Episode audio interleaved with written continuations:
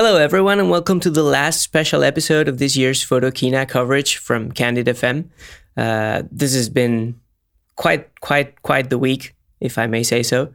I think I've slept an average of five hours a day for the past week.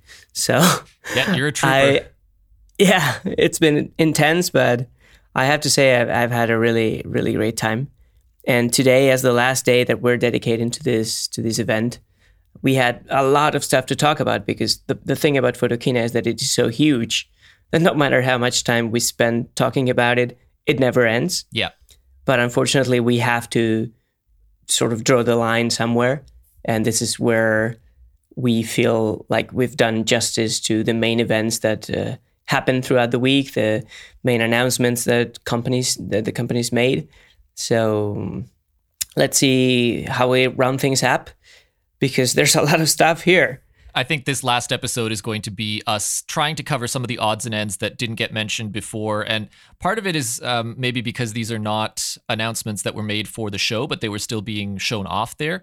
And part of it might be because, uh, you know, we're, we're just catching up now where they were announced a little later. I mean, like Alvaro said, there's just there's so much to digest that we're undoubtedly going to be circling back and and uh, leaving some more thoughts on on all of these products um, over the next few weeks. But for now, we just want to give you the uh, the initial headlining uh, impressions. So today you spent some time with um, more products and uh, hands-on time specifically, which is what uh, you know we're most excited about having you there for because you actually you know we're just reading about them, but you actually get to be there and, and seeing these products and in some cases even trying them. So uh, what did you what did you play with today? Well, today was all about hands-on experience, and I, I'm really happy about the things that I saw because they were most most of them were really really nice, I have to say.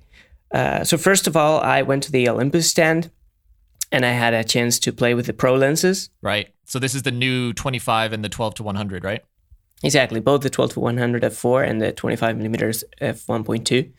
Uh, and and I have to say I'm very impressed with them, uh, especially the 12 to 100 because the 25 millimeter.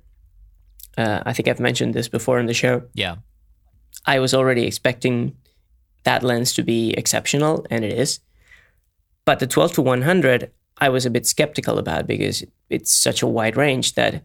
Right, yeah. I just thought there had to be some flaw somewhere in that lens, right? But I've actually, yeah, now I've actually shot with it and I have the raw files to prove it. And it really is incredibly good. Like it's probably the sharpest pro lens that I've ever seen. That's unbelievable. Uh, and that's saying a lot. Yeah, that's saying a lot. And you take a picture at 12 millimeters, which is a 24 millimeter equivalent. So it's pretty wide and there's almost no distortion. Then you zoom all the way to 100, which again is like taking you to a 200 millimeter equivalent in, in what would be a full frame camera.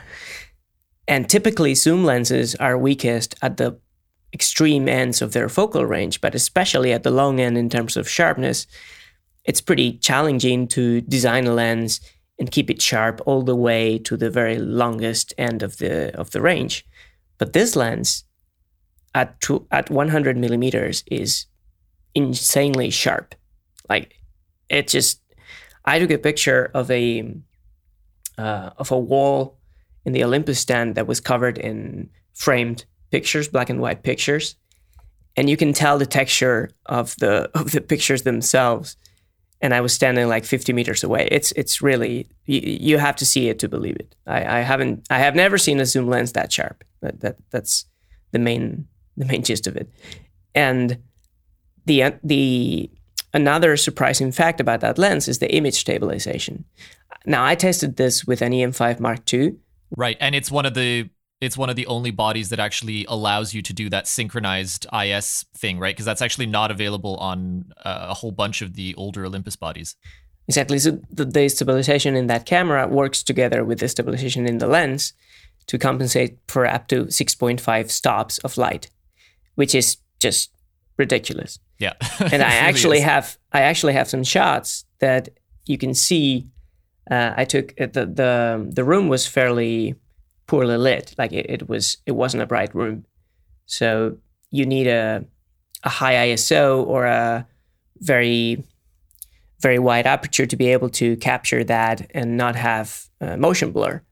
Unfortunately, I didn't have a fast aperture and I didn't want to raise my ISO so much because then I would get grain and I wouldn't get to see, uh, I would get noise, sorry, and I wouldn't get to see the sharpness of the lens. So what I did was, what the hell, I'm setting the ISO to 200, which is the base ISO of Olympus cameras.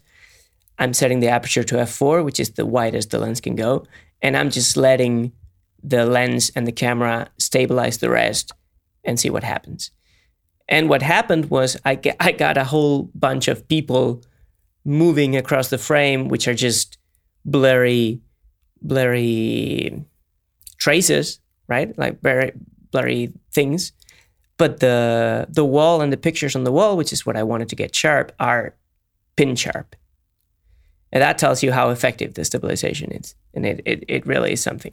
I can't even wait to try it because it's so uh, it's such a transformative uh, change to the way that you can shoot with these cameras. You know, having this this available, it's it's uh, something that can't really be replicated on um, a system that does not have stabilization in both, right? Because the it, part of it is that okay, stabilization on its own is great, and we know that. But the fact that they've managed to synchronize the best of lens stabilization with the best of in-body stabilization to get these kinds of results is just mind-boggling. And the fact that you're saying it actually does work as well as advertised means that, uh, yeah, this is this is going to be a bit of a game changer for people, especially because the lens is, I mean, it covers almost every practical focal length that people typically want to use, right? I mean, anything Absolutely. you know wider than than 12 is going to be uh, more rarely used. Anything longer than 100 is going to be more rarely used. Like somehow they've managed to create this one canonical lens that does just about everything that you could want it to do.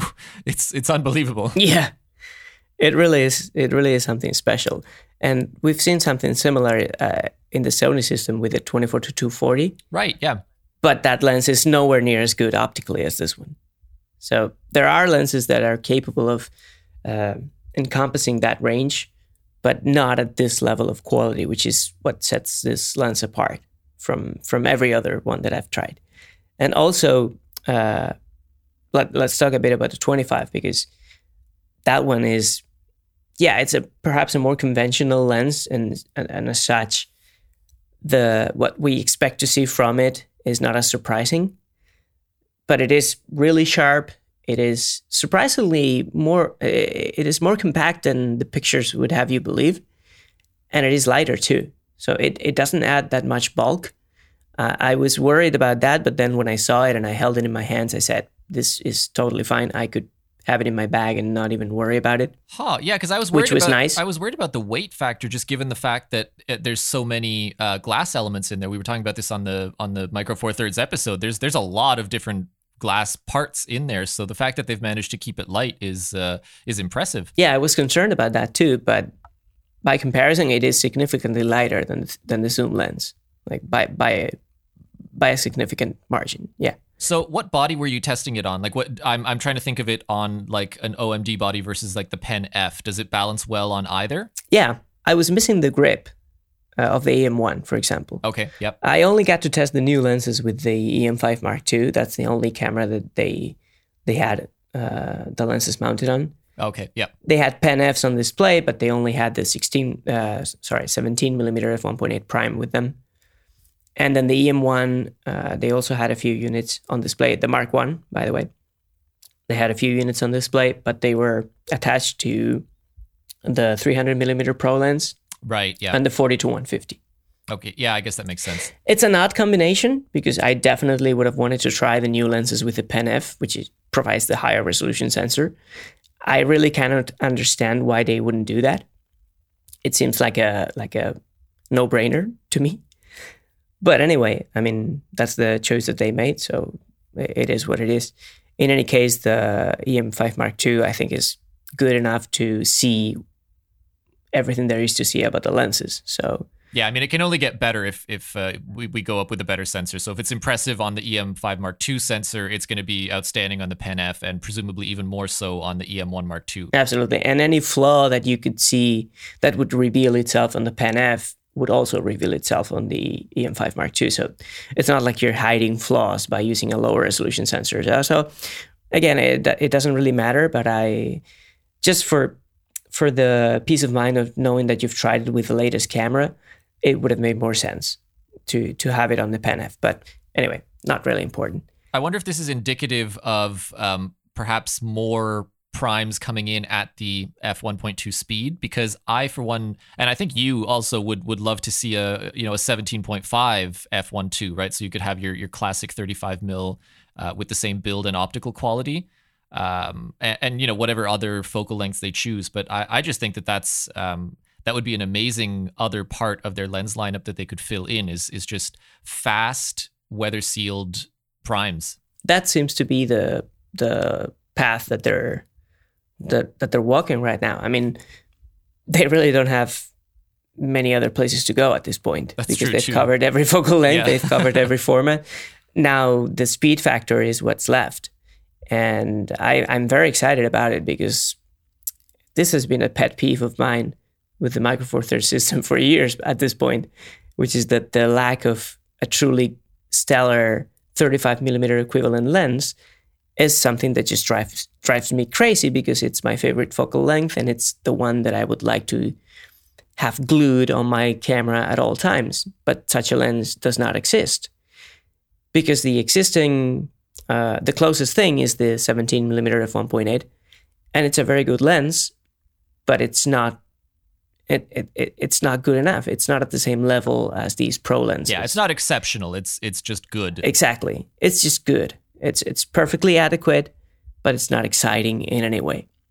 And and so I I feel like there's something missing from the system uh, still, and I can't wait for the day that they fill that gap because well maybe I shouldn't say that, but if they ever do fill that gap, uh, that's going to be a problem for me because it's gonna it's gonna be tempting for sure. Yeah, I mean, I can just imagine that uh, a Pen F with that, you know, 17.5 hypothetical f1.2 lens would be just an outstanding combination. I I can easily see that being a very satisfying everyday camera for you and for me, for that matter. I mean, that that's yeah, same same uh, philosophy. Right. Absolutely. What did you think of the Pen F? Because you, I, I, to- I asked you to go play with it a little bit since I, I'm having so much fun with it on my end.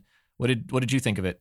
You know, I thought you were exaggerating when you when you said your famous "I can't stop touching" line on the show, Yes, but I totally get where you were coming from. right. Because this it's not is just me. yeah. It it the, I mean the dials on that thing they they beg to be touched. Like absolutely, absolutely. They, they just the level of precision. It's it's a step above even the EM1 Mark two Mark two. I mean, it really is a lot more precise. And, and I I thought the color dial thingy was a gimmick, but it's just the dial itself is so cute that it it, it, almost forces you to play with it.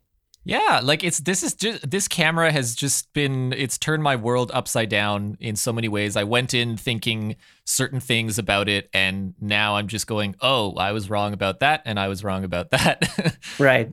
Uh Yeah, yeah, I absolutely understand where you're coming from, and boy, I can't tell you, I, I, I envy you on one hand because you've got to you, you- got to spend some quality time with it, but on the other hand, I'm not sure I would want to spend that much time with it, knowing I cannot own it. yeah, it might be dangerous. Yeah, it is dangerous, absolutely. But anyway, Olympus was not the only company that you spent time No. with today. You also spent time at some other booths. So tell me about the next one. Well, the next one is the big one, and if you've paid attention all week, there you you might be a little surprised that we haven't mentioned the biggest name in photography yet, which is of course Canon. Uh, and Canon released uh, a few weeks ago. They announced the next generation of their mainstream professional camera, which is the EOS 5D, and this is the Mark IV, the fourth iteration of that of that series. And um, this is a very polarizing camera, I, I, I believe, because it's supposed to be everything for everyone, right? I mean, the bar for the 5D could not be higher. Yes. It has to be good at video, it has to be exceptional at photos, it has to be able to capture sports, it has to be good for weddings, it has to be good for everything. And the 5D Mark III was already pretty darn good at all of those things. So, how do you improve upon it, right? The obvious choice was 4K recording. Uh, but beyond that, it wasn't very clear what they could do. And when they the, when they announced the Mark IV, I, I read the specs and I remember you guys Uh, I wasn't on that episode, but you guys discussed the the announcement yep. when uh, when it happened a few weeks ago, and yeah, I agreed with everything you said. Uh, and on paper, it might not seem like a very substantial improvement, like a very revolutionary leap, because yeah, it's a a little bit higher resolution. They say that dynamic range is better, and I believe them. But uh, beyond that, and the 4K recording, which you then figured out was not even that great because it's limited in the quality that you can get out of the HDMI, for example. Yeah, there's some. So there, yeah. there, there were some hiccups there. So it, it, it didn't really look like a winner on paper. But I have to say, I actually used it today and I came away very impressed because the the level of polish in the interface on the, on the camera itself, in the way that it works, is is even better than the 5D Mark III. And I have used that camera as well, so I I have a frame of reference. I'm not just talking for the sake of talking. I have to say, I'm really impressed. Yeah, yeah, absolutely, and especially for their this is the first time that Canon creates a camera, a full frame camera with a touchscreen. That's right. Yeah. And the level of and the level of responsiveness of the touchscreen is really amazing. It's like it's just like an iPhone. Like it, it, it instantly responds. There's no delay at all. And and the I was worried because the if you see the menus, they're all text, and the text is fairly small, and sometimes you need the touch targets on a on a touch interface need to be a certain size for you to be able to pick them individually without making mistakes because your fingers are a certain size, of course. And I was worried that the text might be too small for you to be able to select each line clearly and without making mistakes, but it wasn't. It it worked perfectly. I I purposely tried to force it to make a mistake and it wouldn't. So I don't know what Canon did. I don't know who they hired to implement the touch interface, but kudos to them because it was a, a great job. Well, they took their time is what they did, right? I mean, that's that's Canon's way of doing things. Like, yes, they probably could have put a touch screen on the previous generation, but I bet it wouldn't have been as precise or as responsive as it is now. And by the sounds of it, it's it's more so than uh, the touch screens in competing cameras, which means that they were right in the long term. Like that, this is the the right way for them to tackle it because they weren't willing to put it into their flagship camera until they knew that they could really nail it. And I'm perfectly fine with that. You know, that's uh, that's a good way to approach product development. Right. They are a bit like Apple in that sense that they're not a slave to the market dynamic that every other company needs to be uh, to pay attention to. Like they can dictate their own rhythm and release things at their own pace. Yeah. And that's something. it, it is a very significant advantage. Absolutely. And the thing is, this uh, th- this camera, one of the things that I like most about using it is how responsive it is. I mean, you take a picture, and if you want to see the the review on on the rear LCD, it's just instant. Everything you do, the camera responds instantly. There's no delay anywhere. Yeah.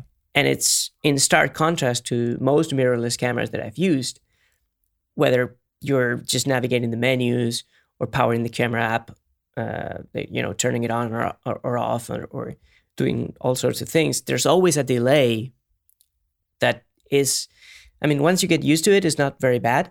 But when you actually use a camera that doesn't have those delays, you realize what you're missing.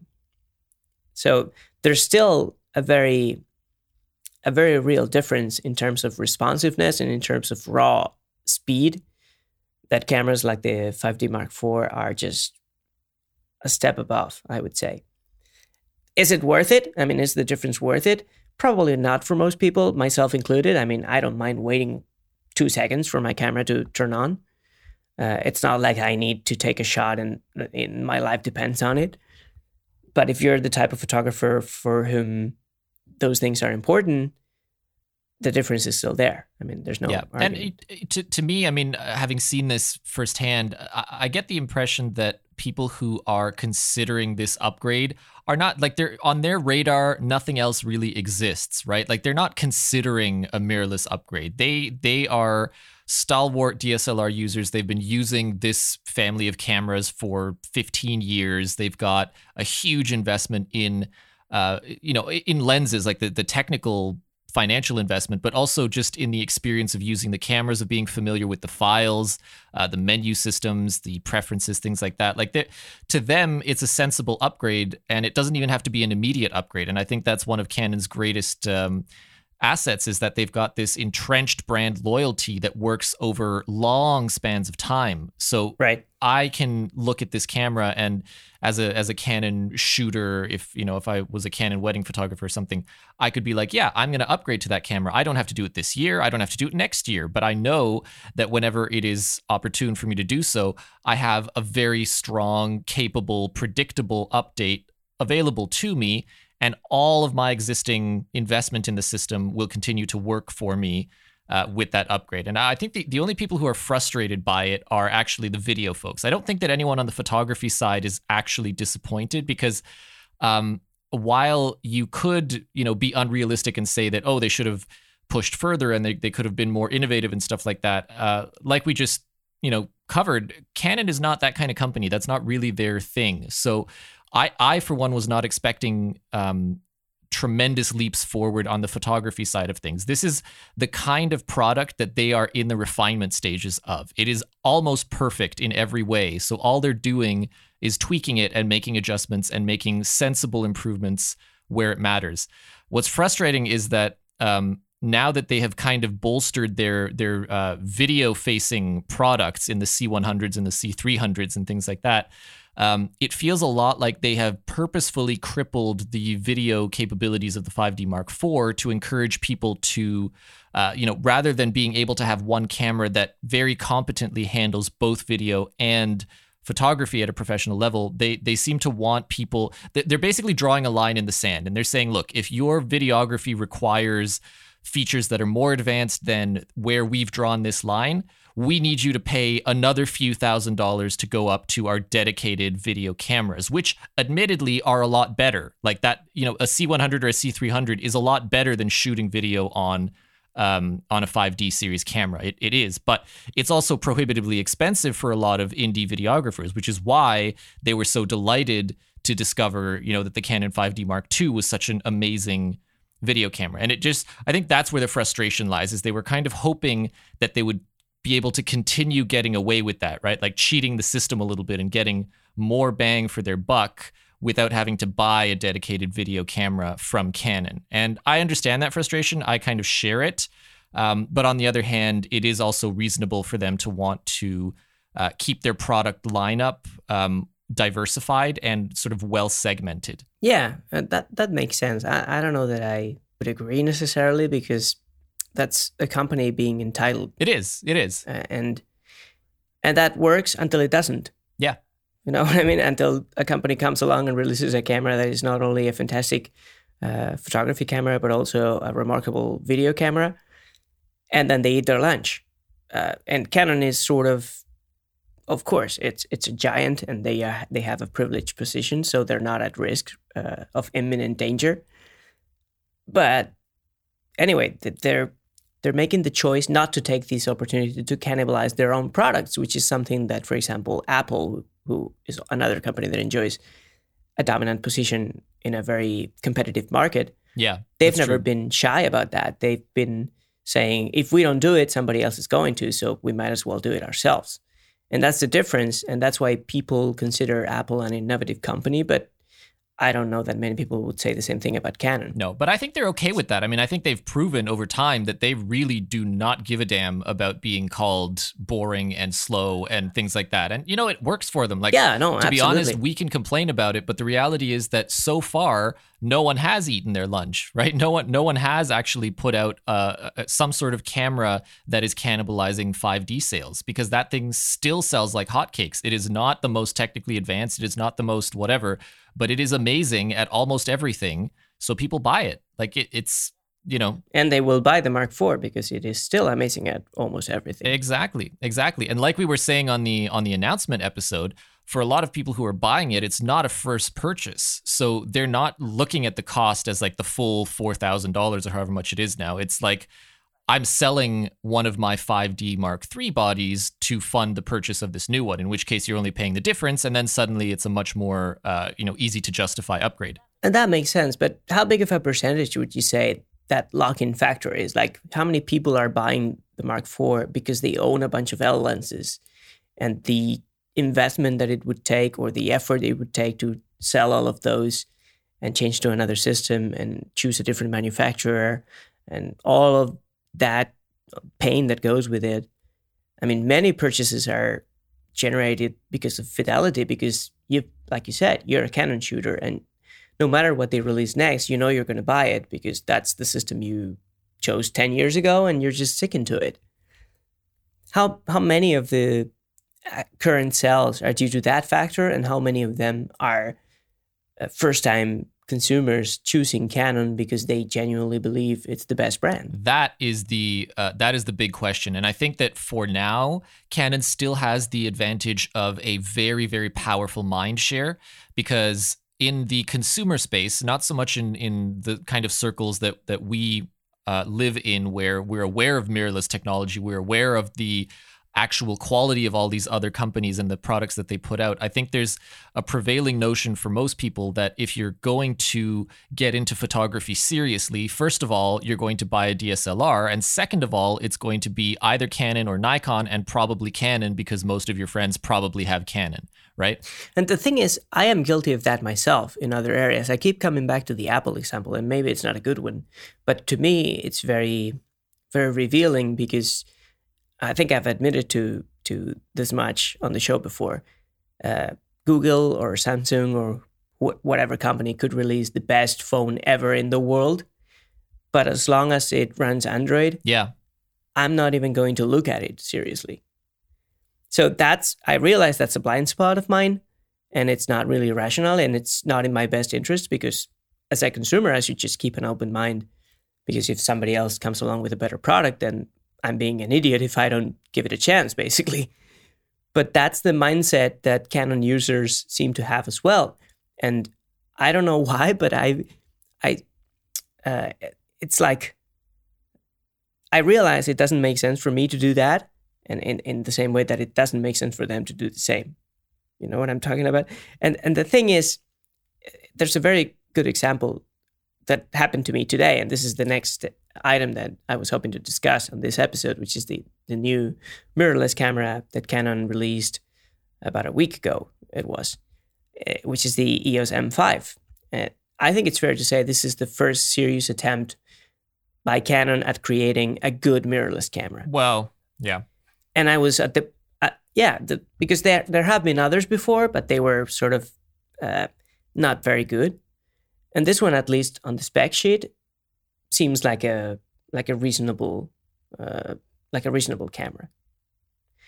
The thing is, I was at the booth where all the cameras were there, and they had both 5D Mark IVs and M5s at the same desk where people would go and pick one up and play with it for a while and then switch and pick the other and whatever.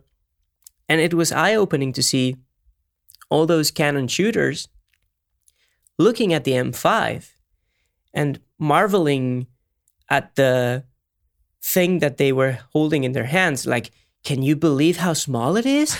and it doesn't have a mirror. And look, you can touch the screen. Yeah. And it has Wi-Fi, and it, you know all these features that, as mirrorless users, we take for granted since five years ago.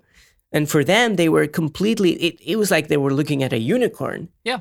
And and I and that's the blind spot that I was talking about earlier. It's that they haven't even stopped to think anything that isn't canon. Yeah. They, they, they, they never even bothered considering it. Yeah. And honestly, this is what I was going to say um, to, to your earlier point about the uh, like the Android Apple comparison and, and this kind of blind spot. The reason that it's even more complicated in the context of photography is that for a lot of these people, unlike a phone, the camera is also their primary work tool. So there's there's an additional set of nuance to that decision making process and that particular blind spot because there, it's not just uh, sort of a a small part of their lives that they would be switching. It's not so much that oh I uh, you know it's such a hassle to sell these lenses or whatever. It's just an entire workflow, an entire professional system has been built around a certain set of tools, and changing those tools is very difficult. Like it's it's extremely challenging for any mirrorless manufacturer, regardless of the sophistication of their technology, to convince a DSLR user to move away from their system, right? Even if on, on paper it seems like everything is superior, which in most cases, you know, it, it is. Yeah. Uh, it's it's still tremendously difficult and it's not because of the technology it's because of the other aspects of it and i'm not at all surprised about this this anecdote of of those poor canon dslr users discovering the joys of mirrorless in the m5 Yeah, to me it was a revelation. Like I, it was like looking. You know, have you seen 2001, the the movie by Stanley Kubrick? of course yeah It was like the scene at the beginning with the apes and the monolith. yeah It- it- that's the the first thing that came to mind when I saw them. Like, it, it was really that extreme. Yeah.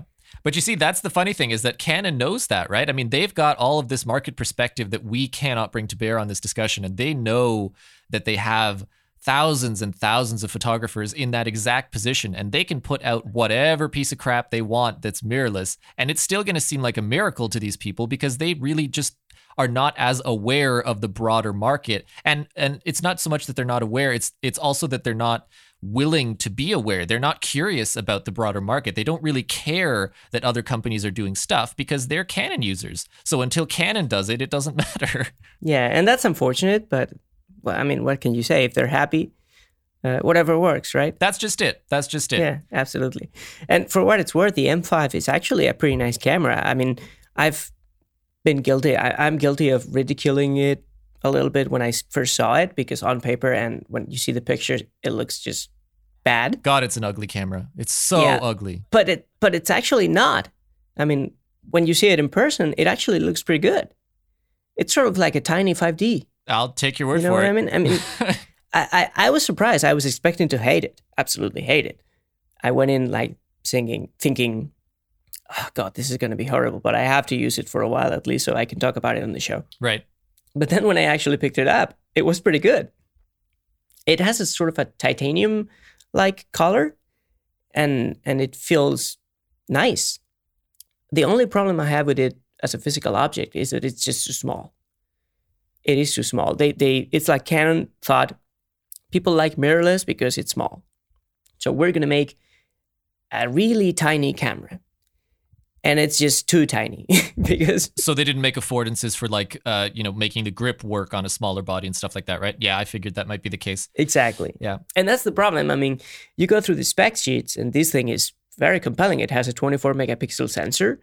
It has a very good viewfinder. It has uh, the the burst rate is pretty good because it can shoot up to nine frames per second if you lock the focus. It has Wi-Fi. It even has the dual the dual pixel AF, which is pretty good for a mirrorless camera, and and and it works very well. Yeah, I love that technology. That's so cool. One feature that the dual pixel enables is that if you use an adapter, it can you can use existing Canon EF lenses, you know, the full frame glass for the Canon system, and it works just as just as if it was uh, you know on a native body. Like the the AF performance is pretty good with with full frame lenses. It's not it's nothing like the Metabones adapter on a Sony camera, for example, because in that case you have a, a company which is Metabones who makes the adapter. You have th- that company sort of figuring out Canon's AF algorithms by reverse engineering them. And so it's sort of a hack. Yeah, here it's native. Yeah, this is 100% native Canon autofocus and it performs as such. And in fact, for the first two or three months, uh, the camera, the, the, the M5 is going to be available for sale. It's going to come with the adapter bundled as a kit. Which, by the way, is a genius move. this is absolutely targeted to existing Canon shooters, and they are assuming that those shooters own several lenses, uh, you know, full frame lenses or APS-C uh, DSLR lenses, because the adapter works with both. And I tried it with two of those lenses. For example, I tried it with the 35 millimeter f 1.4, the, the version two, which was released a few months ago. Uh, so it's, I think it's the latest L prime I believe so, yeah. yeah, so I figured if it works well with this one, that's a very good sign of where the system is going, right? Yeah, that that should be the benchmark. And it was flawless. It was the the autofocus was fantastic. It it instantly achieved focus. It tracked well. It worked. It worked. I mean, I have absolutely no complaints about that. My problem is that ergonomically, it was a mess because you have a huge lens, the adapter on top of that, and then a really tiny body with absolutely no grip. So you cannot really handle it anyway. And, and it was it was just painful to use and this is it's it, it, it's too bad because they were really close had they make the, the exact same camera just a little bit bigger and with perhaps uh, a slightly bigger a slightly deeper grip and they really might have something here yeah and and to be like I, I think they have something regardless because the simple fact that a canon user can make use of all of their existing lenses and also have a small um, you know travel body or whatever they want to use it for uh, that's that's a huge selling point. Like that's uh, that's enough to sell a lot of these things. And I, you know, I'm I'm kind of skeptical and being snarky about it because I I, I very clearly remember every single one of the uh, press releases from the previous M series cameras, and all of them are being like, "Oh yeah, Canon is finally taking mirrorless seriously. This time, yeah, they're taking mirrorless seriously, right? Like that's the, the headlines have said that like for for every single one of them. I do agree with you that this time it actually seems to be the case. I mean, they've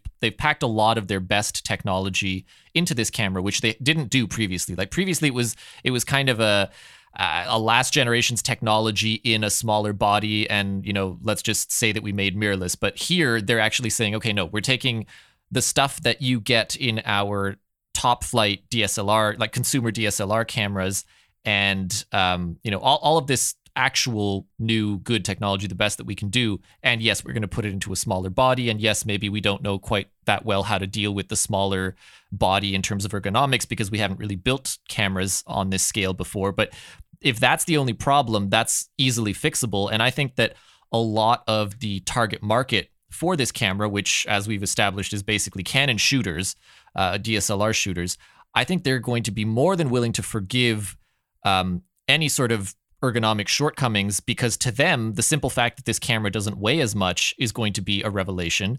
And the fact that they get to use all their lenses is going to be a huge bonus over any of the other mirrorless systems that they might be considering. So, and not just that, uh, for any shooter that comes from anything other than the 5D Mark IV, they get a whole bunch of new interesting features that are new for them, True, like the yeah. Wi-Fi, the touchscreen, all of that. I mean, if you come from a 5D Mark IV, the jump is smaller, but from any other Canon camera, and you're in for a treat. Absolutely. Yeah. Yeah. So anyway, that was Canon at Photokina. Uh, for those of you who are interested in what they do and the, the, cameras that they release and the things that they're that they're promoting right now, I have to say I was pleasantly surprised. Uh, but that was not the only thing that I got to see today because, like I said, it's been a pretty long day. Yep. I'd like to start by briefly uh, mentioning something that I saw, not today, but the other day. Uh, it's just something that we forgot to discuss on the show, but I think it's worth mentioning. Uh, and it's about Sigma. And Sigma, if you're if you're familiar with them, these is a company that has traditionally made affordable lenses for Canon and Nikon. Uh, they do have their own mount, so they they they also release lenses in their own proprietary mount but it's basically they have the same lens in a bunch of different mounts. They do Canon, they do Nikon, they do Sigma, they do Sony, and sometimes they even do Pentax. Not so much anymore. I think they've stated on the record that they're not doing Pentax anymore, but yeah, still. I think, they, yeah. They, they make, like you said, the same glass, but different mount options, which is pretty awesome. Yeah, it is. It is. And the, the thing is that traditionally people thought that Sigma and Tamron, which is another company that does something similar, uh, they were sort of seen like a poor man's alternative to the first party lenses. Like if you couldn't afford the Canon lens, you would buy a Sigma, for example. However, uh, in recent years, Sigma has completely redesigned their strategy and they have been releasing truly exceptional glass. And the Art series is a collection of primes and zoom lenses, but especially primes, uh, that they've been releasing for a few years now and they give every Canon lens a run for their money. Like it is the level of optical quality that they've managed to achieve with these lenses is impressive. It really is. And the best thing is that they are still considerably more affordable than the equivalent Canon uh, counterparts. So that's something that many people are uh, are, are jumping uh, on board and with good reason, right? I mean, yeah, why wouldn't you? it, it, it, the build quality is exceptional. The image quality is great. The only reason why somebody would perhaps not consider going with a Sigma lens is because there's a little bit going on. It's the same as the adapter thing that we were discussing earlier with the Sony. Sigma doesn't officially license Canon's autofocus system. Instead, they have engineered their own solution that just happens to work with Canon cameras. So there's no guarantee that if Canon releases a new camera two years from now, your existing Sigma lenses are going to work with it. At this point, with over 20 years of the EF mount, if Sigma releases a lens, I mean, chances are very, very good that it's just to, going to continue working. But there's not an official guarantee. The good thing about the art lenses is that they're all firmware updatable. So you can upgrade them at some point if they stop working. And so I wouldn't be too concerned about that. But anyway, the point is that Sigma is releasing some really good glass. And up until now, their, their art prime lineup was very, very complete, especially at the wide end. But there was a lens missing that many people were asking for, which was the 85 millimeter prime. Uh, and the art primes are all f1.4, so these are really wide aperture primes. The problem is that Sigma has an existing 85 millimeter f1.4 prime that is already very good. So maybe they didn't feel the pressure to release the art version of that lens uh, that much, but they have. Uh, uh they, they announced it at Photokina uh, at the end of, at the beginning of the week, and just so you know how big Photokina is, it took me two full days to realize that there was a new art prime. I, I, actually walked to the Sigma uh, stand just thinking, ah, let's take a look at the art primes. And then I saw the 85 prime and I was like, what? Where did that come from? Yeah, where did that come from? I didn't hear about that. And I had a chance to play with it. Unfortunately, even though the lens is already final, the firmware isn't. So this has been a very common occurrence throughout Photokina. I, I wasn't allowed to put my memory card in the camera and take the pictures with me. Uh, but as far as autofocus performance goes, I was impressed. Uh, being an 85 millimeter f1.4, there's a ton of glass in there, and it is a very big and heavy lens. And moving all that glass quickly and precisely is not easy. But the lens did an exceptional job, like much much faster than, for example, the equivalent Sony lens, the 85 millimeter G Master. Really? Okay. Yeah, absolutely. Like maybe not quite an order of magnitude faster, but easily twice as fast. Wow. Yeah, there's it's like night and day. As far as image quality is concerned, I cannot really go into too many details because, like I said, I, I didn't have a chance to really inspect the files. They they looked okay in the rear LCD of the camera, uh, but that's not really a, a very valid analysis. So let's just say that I expect it to be very good, uh, just in line with the rest of the art primes, which are all really, really good.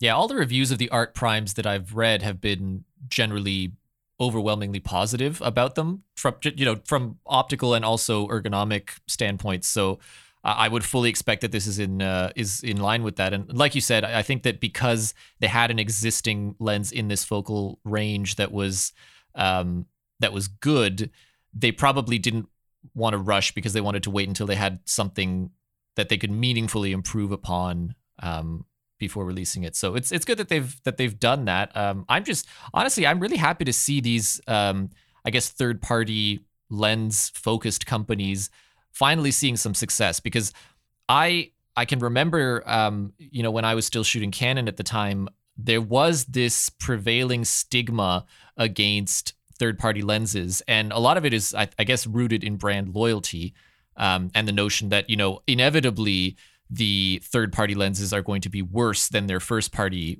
um, equivalents. Yeah.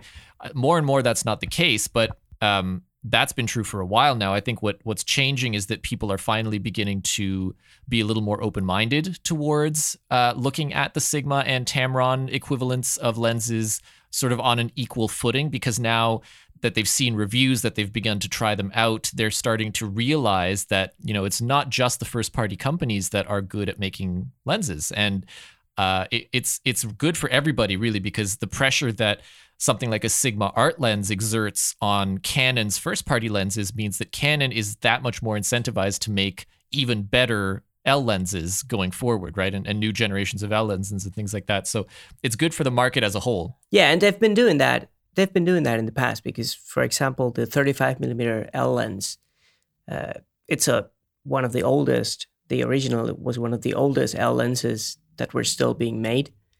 And just this year, they released the version two. And I think a very significant part of why now they decided it was time to update that lens is because the 35 millimeter art was seriously eating into cells of the L lens, the Canon L lens. Because it's much better. So why wouldn't yeah, it? It's much better and it costs half as much. So exactly. it's it's not like the price difference is slight. It it was literally half as much. Yeah. So at least now Canon can legitimately say that, well, not 100% objectively, but they can say that their new lens is better than the art because the aberrations are a little bit better corrected.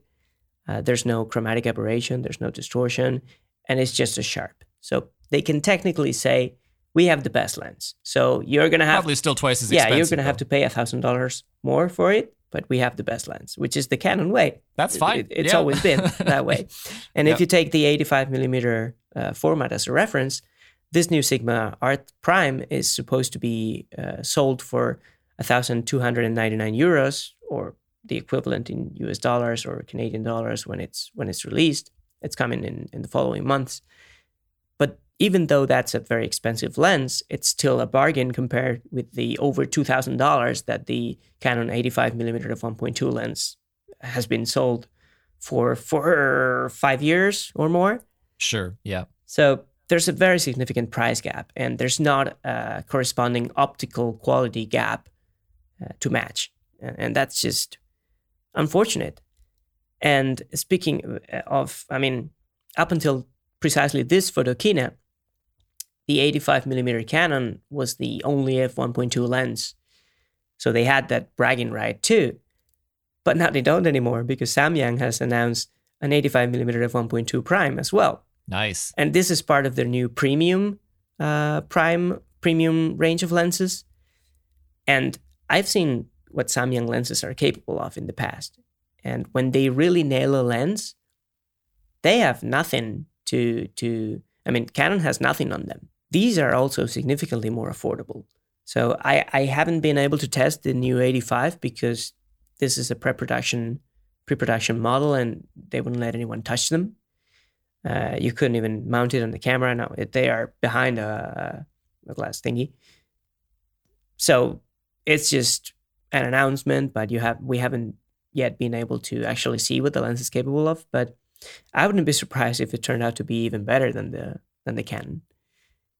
So yeah, it's interesting times definitely for third party lens manufacturers.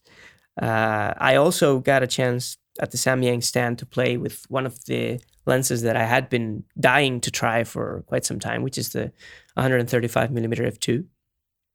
This is by all account, by all accounts, the best bargain in photography right now. How much is it going for? I actually don't know the price on that. It's five hundred dollars. Really? Oh boy. Yeah, it's literally half the cost of the Canon L lens and a fourth of the cost of the lens that is considered the best, absolute best in that focal length, which is the Zeiss APO. That's that lens is two thousand dollars, and the Canon is over a thousand. It is. This is five hundred dollars, Hmm. and performance-wise, it is just as good as the Zeiss. I mean, it, maybe there's a tiny little bit in terms of chromatic aberration or something like that, but sharpness-wise, sharpness-wise, bokeh-wise, and distortion-wise, it is every bit as good. Yeah, and something like aberration is pretty easily corrected in post. So if you can save fifteen hundred dollars and get the rest of the optical quality, that's a hell of a bargain. You're right. Right, and at least the Canon has autofocus, but the Zeiss is also a manual lens, so you don't even get that advantage, right? I love that Canon lens, though. I have to say, I've got a soft spot for that 135L. It's just magical. I was confused because I, I always read that the Canon 135 was considered the sharpest of the L lenses. Like I've even seen places on the internet where, where they call it the Lord of the Rings you know, because of the red rings that all L lenses have. That's clever. Uh, yeah. and this is supposed to be the the super sharpest, bestest one of all of them. But when you see a comparison with the Samyang, the, the Canon lens takes a beating.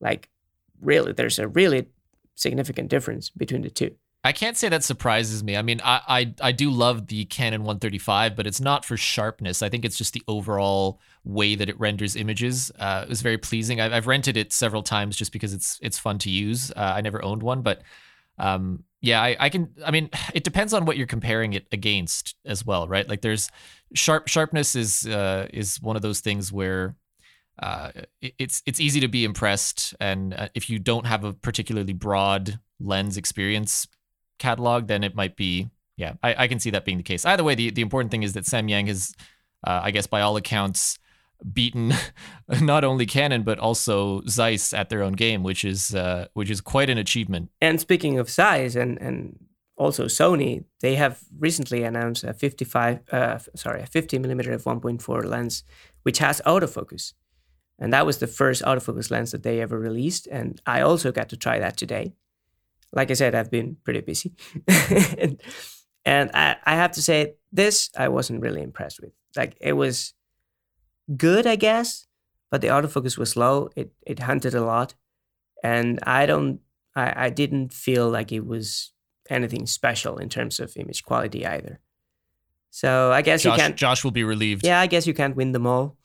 Uh, but in any case, the fact that they're, you know, that they're daring to go to the autofocus uh, part of the game uh, is also uh, a good sign, I would say, because up until now they had been sticking to manual lenses. That's what they know how to do, and they they do it really well.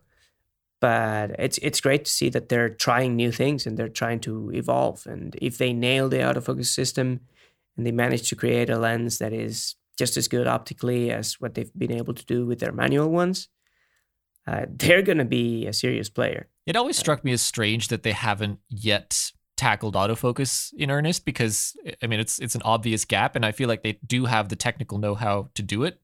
So uh, yeah, who knows? Yeah, who knows? I think it's most of it is because of licensing deals.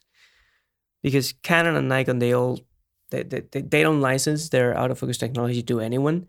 Sony famously only licenses it to Zeiss. Yeah. So every other company that wants to make autofocus lenses has to sort of fight their own fight their way through until they have a viable viable system. Yeah, that is an impediment. And yeah, and that I would imagine that makes the work a lot more difficult. Yeah. So yeah, but anyway, they're trying and they're they're on their way. And uh, for a first attempt, it wasn't terrible. It was decent. So I have high hopes for them. Absolutely. And then finally, I got to go uh, to one of my favorite stands ever at Photokina. And I don't know why it's taken me so long, which is the Zeiss stand. I, I think these Zeiss is my favorite uh, camera manufacturer, uh, well, lens manufacturer. They used to make cameras, but they don't anymore. And and the, their stand was really impressive because they have a massive uh, mock-up of an Otus lens. Okay. It's so big that you can actually walk inside. Oh, that's awesome yeah, it is pretty cool. It is pretty cool. I'll try to post some pictures to Twitter later. So if you guys uh, want to see what I'm talking about, just go to my Twitter account and, and you'll be able to check it out. But it's it's really good because it's a very very very big lens, and you can walk in walk inside, and they have an exhibit, uh, you know, with the history of Zeiss lenses and why they are special optically and all of that. You know, the coatings, the optical designs, and all of that and it was pretty cool. And then of course they had every one of the lenses they make for every one of the mount uh, of the mounts they work with, so you could test and try whatever you wanted. And I had a chance to test all of the Otus lenses in a Canon version, and those are like those are grenades. those are just ridiculously big, heavy, and clunky. But man, they are impressive. Yeah, I've only ever just held one in a store, and it struck me as uh, as, as, massive. Yeah, that was that was definitely my my main impression of it. And it's they seem to go against the trend that the longer the focal length, the bigger the lens. This is the other way around because the 28 millimeter Otus, which is the newest one, is the bigger of the three. And I, when I saw it, I, I almost couldn't believe how big it was. But anyway, that's the price of having virtually perfect glass, I think, because there's really nothing else that comes even close to the Yeah, and- Not even the Leica M lens. Yeah, and I guess that's that's always been Zeiss's uh, mandate is to just push optical quality above all else. They're willing to sacrifice on size and weight and you know whatever it takes for for the kinds of photographers who are willing to carry you know a, a tank with them if it means that they are getting the absolute best optical quality out of their system that is possible. And that's that's fair. I mean, someone's got to be doing that. So anyway, coming down to a more terrenal level, more more uh, for mere mortals. Uh, there's the, of course, for the Sony shooters like myself, Zeiss makes two different lines of lenses. One is manual focus only, which are the Loxia, and then they have the autofocus line, which are the Batis. And I had never shot with any of those lenses before, uh, before this week, and today I got a chance to change that. Uh, so I got my hands on two of the Loxia lenses, the 35 millimeter f2, because that's just a lens that I had been dying to shoot with. And I have to say, I loved it. I loved it. I had seen mixed reviews about it, especially concerning its bokeh, like that people used to say that it wasn't a very smooth bokeh, that it was a bit nervous. I didn't really notice that. So I guess this is one of the times where I have to thank my lucky stars that I I'm not particularly sensitive about bokeh nervousness or whatever. Was it a cat's eye shape? I didn't get to see any highlights in the in the background, so I couldn't really say. Ah. But they they looked a little bit more like dog eyeballs, if, if that makes sense. If only we had our bokeh expert. on. if only, if only. But anyway, the big the big novelty at Photokina was not the 35 lux. Yeah, it was of course the 85 lux. Yeah, which is an f 2.4 lens. And the the really special thing about the Loxias is that they all have the exact same uh, diameter. They have the exact same diameter of the E mount, so they come out straight from the lens mount. They are gorgeous. They look fantastic on the camera. But that's not only an aesthetic choice, it's also a functional one because the Loxias are, of course, being manual lenses. They are optimized for video recording. Zeiss even has a set of rings for focus racking with them. And they all the fact that they all have the same diameter means they are all compatible with that focus racking setup. Yeah, because a lot of times you're doing focus with a like a focus puller. It's not. uh, Exactly. Yeah. And Zeiss is pushing that aspect very heavily. And I was uh, curious to see what they would do when they inevitably released a longer lens because usually longer lenses are again wider and, and they're they're bigger. I wasn't aware that you could have an 85 millimeter lens that was this thin, actually. But apparently you you can because they have done just that. And being an f2.4, I mean, it's not revolutionary in terms of maximum aperture, but it's not bad. Well, I think that's the trade off, right? I think that if you're going for a longer, like a telephoto focal length, if you want it to be fast, it has to be broader. Like it's got to be a wider thing just because of the way that they make the lenses. But here, Zeiss was trying to hit a different target. Like you said, it was it was trying to maintain the uh, the diameter. So in their case, that was you know something's got to give, and in this case, it was probably um, And for what it's worth, I think it was absolutely worth it because you see the the Loxia lineup when you see them all together. I mean, I'm not a manual focus shooter, but these lenses make me want to. Are you tempted by the 35? Because that's that's your focal length, right? So is that I'm tempted by all of them. okay? yeah, I mean, absolutely. If I could, because uh, not, not not just for everyday shooting, but for travel purposes, you have a killer kit. You have a killer lens lineup, and and they are all really small. They don't take up any space. They are heavy though, because these are full metal lenses, uh, not just outer shell metal. These are entirely metal, so they are heavy. Uh, but but they are just so well made that that it's worth it, uh, and and they make me very jealous absolutely uh, but anyway i mean you have to make a choice and at the end of the day having autofocus for me i'm not a videographer so having autofocus still gives me more to work with Yeah, than, yeah, of course. than the nice build quality that is yeah it's nice to have but it's not uh, something you you get to see on the images right What about the Batis? well the Batis are a very a very interesting line because they are almost like the opposite of the Loxias. They are bigger, but they are also lighter. Uh, hard as that may be to believe, because these are the shell is the outer shell is made of metal, but the inter the, the internal components are mostly plastic. So the overall weight of the lens is very light. You see them and you see the size, and you imagine them to be a lot heavier, but when you pick them up, they are surprisingly light. And yeah, and I had uh, for me that's been also a discovery because I had never shot with any of them. Today I got to to shoot with all three of them: the 18, the 25, and the 85. And uh, well, my my baby is of course the 85 because I just I'm drawn to that portrait range. Uh, like I said before, I'm not really a huge wide angle photographer, so the 25 is nice and the 18 I imagine is nice too, but they're not lenses that draw my attention in the way that the 85 does. Yeah, that's fair. And during the week, I mean, I've struggled with the choice between the 85 Batis and the 85 G Master from Sony. Uh, and you guys, if you listen to the show, you know it well. And I'm not the only one because Josh is having the same struggle as well. Uh, and to me, it's been a revelation because the Sony lens, yes, it's it's it looks more pro. It's faster. It has an aperture ring. It's heavier. It's bigger. Uh, it is not sharper, for one. The Batis is the sharper lens of the two in the focal range where they overlap. The, the thing is that the G Master goes to f1.4 and the Batis doesn't. So if you need the speed, the, the Sony is your only choice. But otherwise, the Batis is sharper. And in terms of autofocus speed, there's just no comparison. The Batis smokes the Sony absolutely. And it's a problem because I was taking pictures with both lenses. It was inside a, a sort of well lit room, uh, but it wasn't natural light. It wasn't outside and uh, uh, outdoors. Okay. So there wasn't really that much light to work with, but it was enough that the autofocus system should work well. Mm-hmm. And with the G Master, I wasn't able to capture people's eyes in focus. And these were people that were just there minding their own business. They weren't posing for me or anything.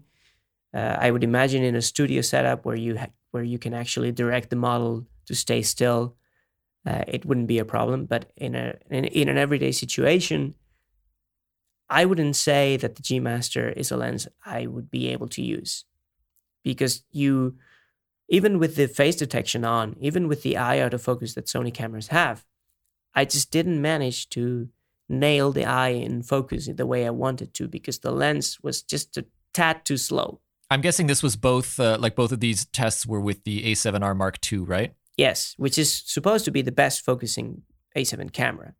Yeah, like that's that's really genuinely surprising to me because if anything, I'd expect that the native Sony G Master lens would be the one that performs best well, for that the, system. Like that, that's the intuitive. Yeah, that would make sense. But the, the thing is, an 85 f1.4 has a ton more glass than an 85 f1.8.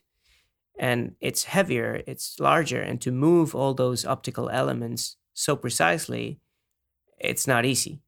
And that's where you get to see the difference. The Batis is, is impressively snappy. Sure. Uh, like the autofocus of the Batis is a lot faster than the Canon 85 1.8. And I've used that lens too it's just remarkably fast for for a portrait prime. So, in are, other words, your takeaway is that if you are debating between the two, um, the the Batis is is definitely the more practical in more situations, whereas the GM might be more appropriate, but only in certain kinds of more controlled shooting environments. Absolutely.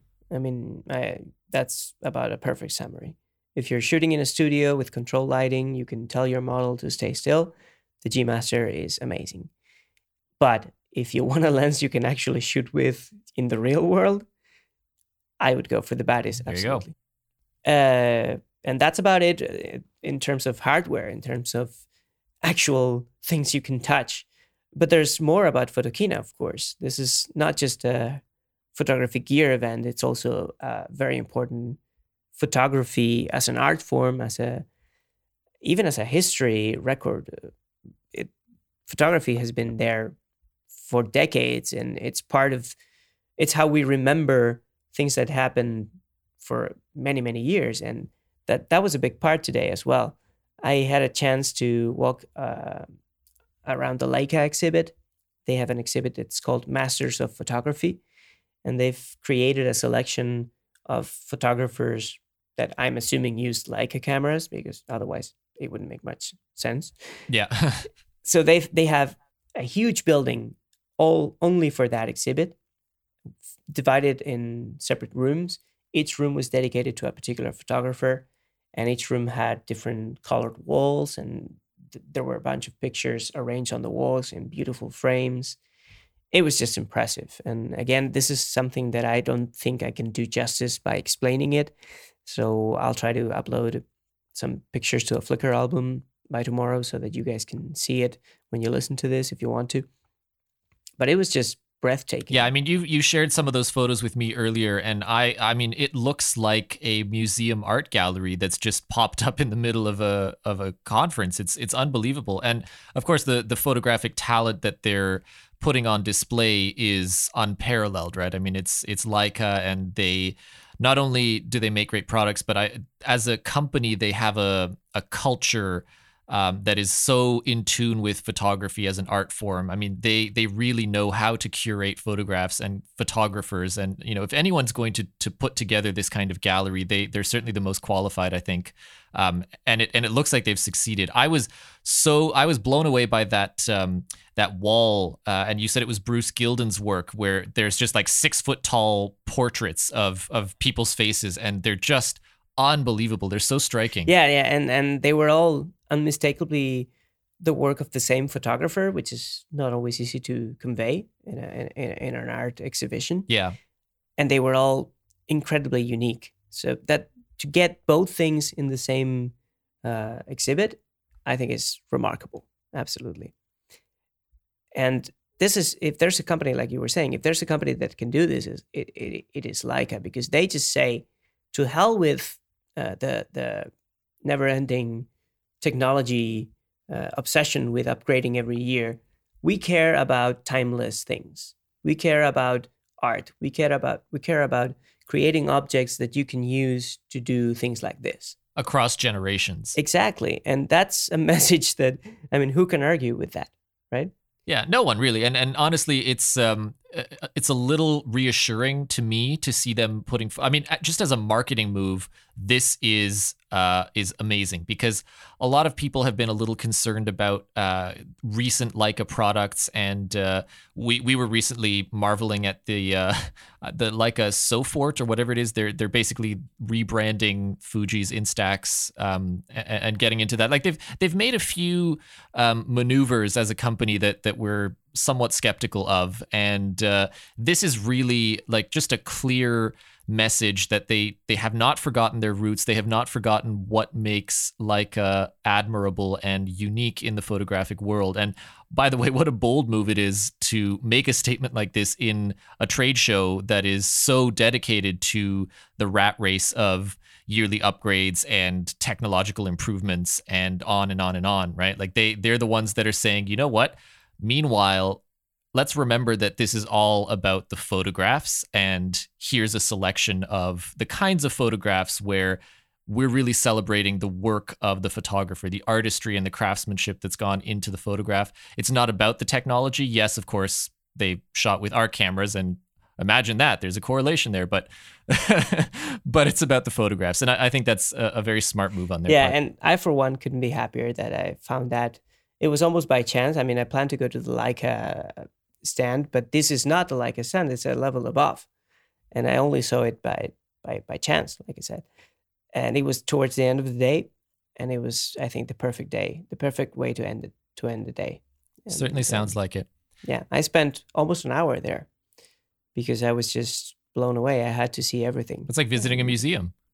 Yeah. So, having now gone through and, and seen presumably most of what the show has to offer, um, I figured because it's our last episode that's focused on Photokina, I would ask you who you think won the show in terms of making the biggest splash or making the most meaningful announcement or really just whose exhibit was the most memorable to you you know who who won photokina 2016 well those are all different questions actually because depending on what criteria you select, that the answer might change. Well, give me different answers then. Okay. In terms of the biggest splash, I have to give that to Fuji. Right. Because the GFX was the sensation of the week. And that's no understatement. Like, I've been trying to get my hands on it for two days and I wasn't able to, but I wasn't the only one. I mean, uh, Tony Northrup and Chelsea Northrup also tried to get their hands on it and they couldn't make it.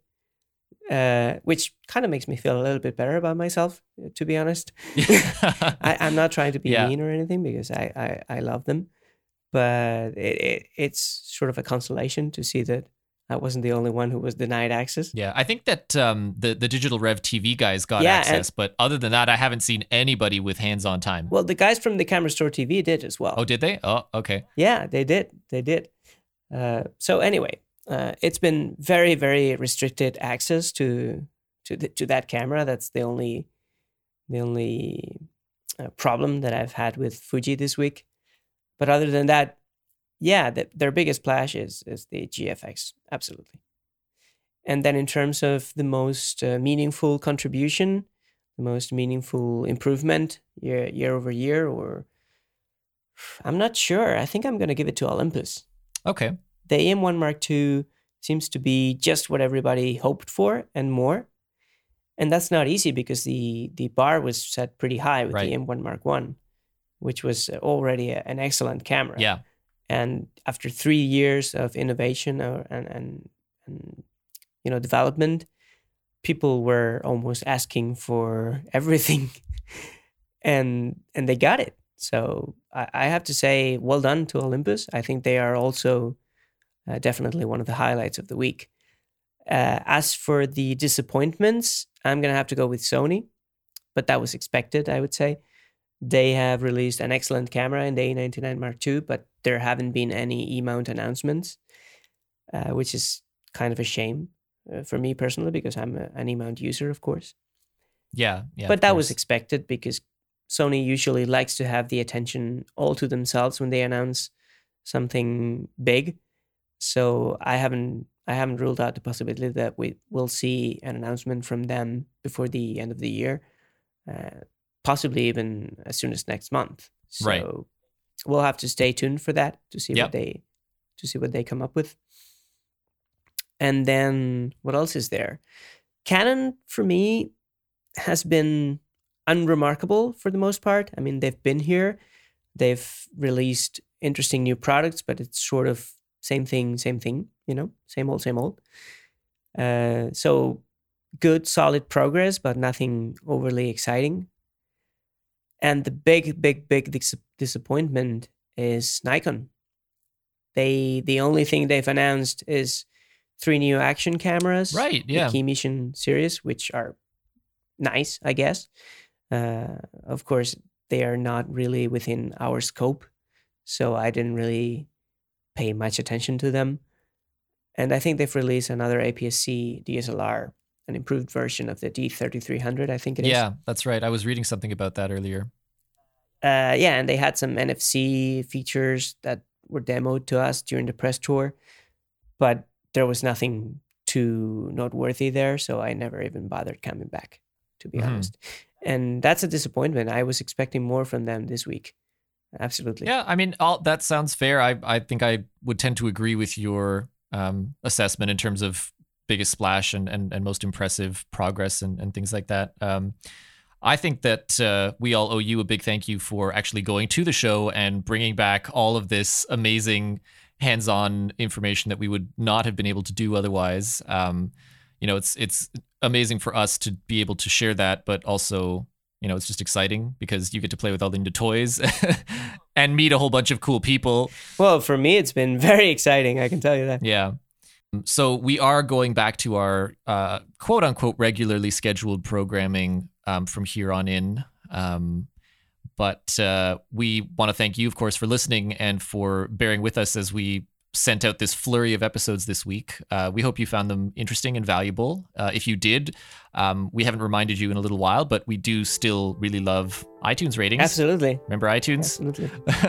um, so if you get a moment, do pop into iTunes. Just leave us a little comment. It'll make us happy. It'll make iTunes happy, and it helps the show grow. Um, but yeah, we'll uh, we'll see you guys next week, and uh, hopefully by then we'll have some more uh, refined impressions. Because of course, as the news cycle catches up to all of the details and corrections and things like that, um, we're probably going to have a whole bunch of follow up, and eventually we'll get to another real non gear related photography topic as well. Here's hoping.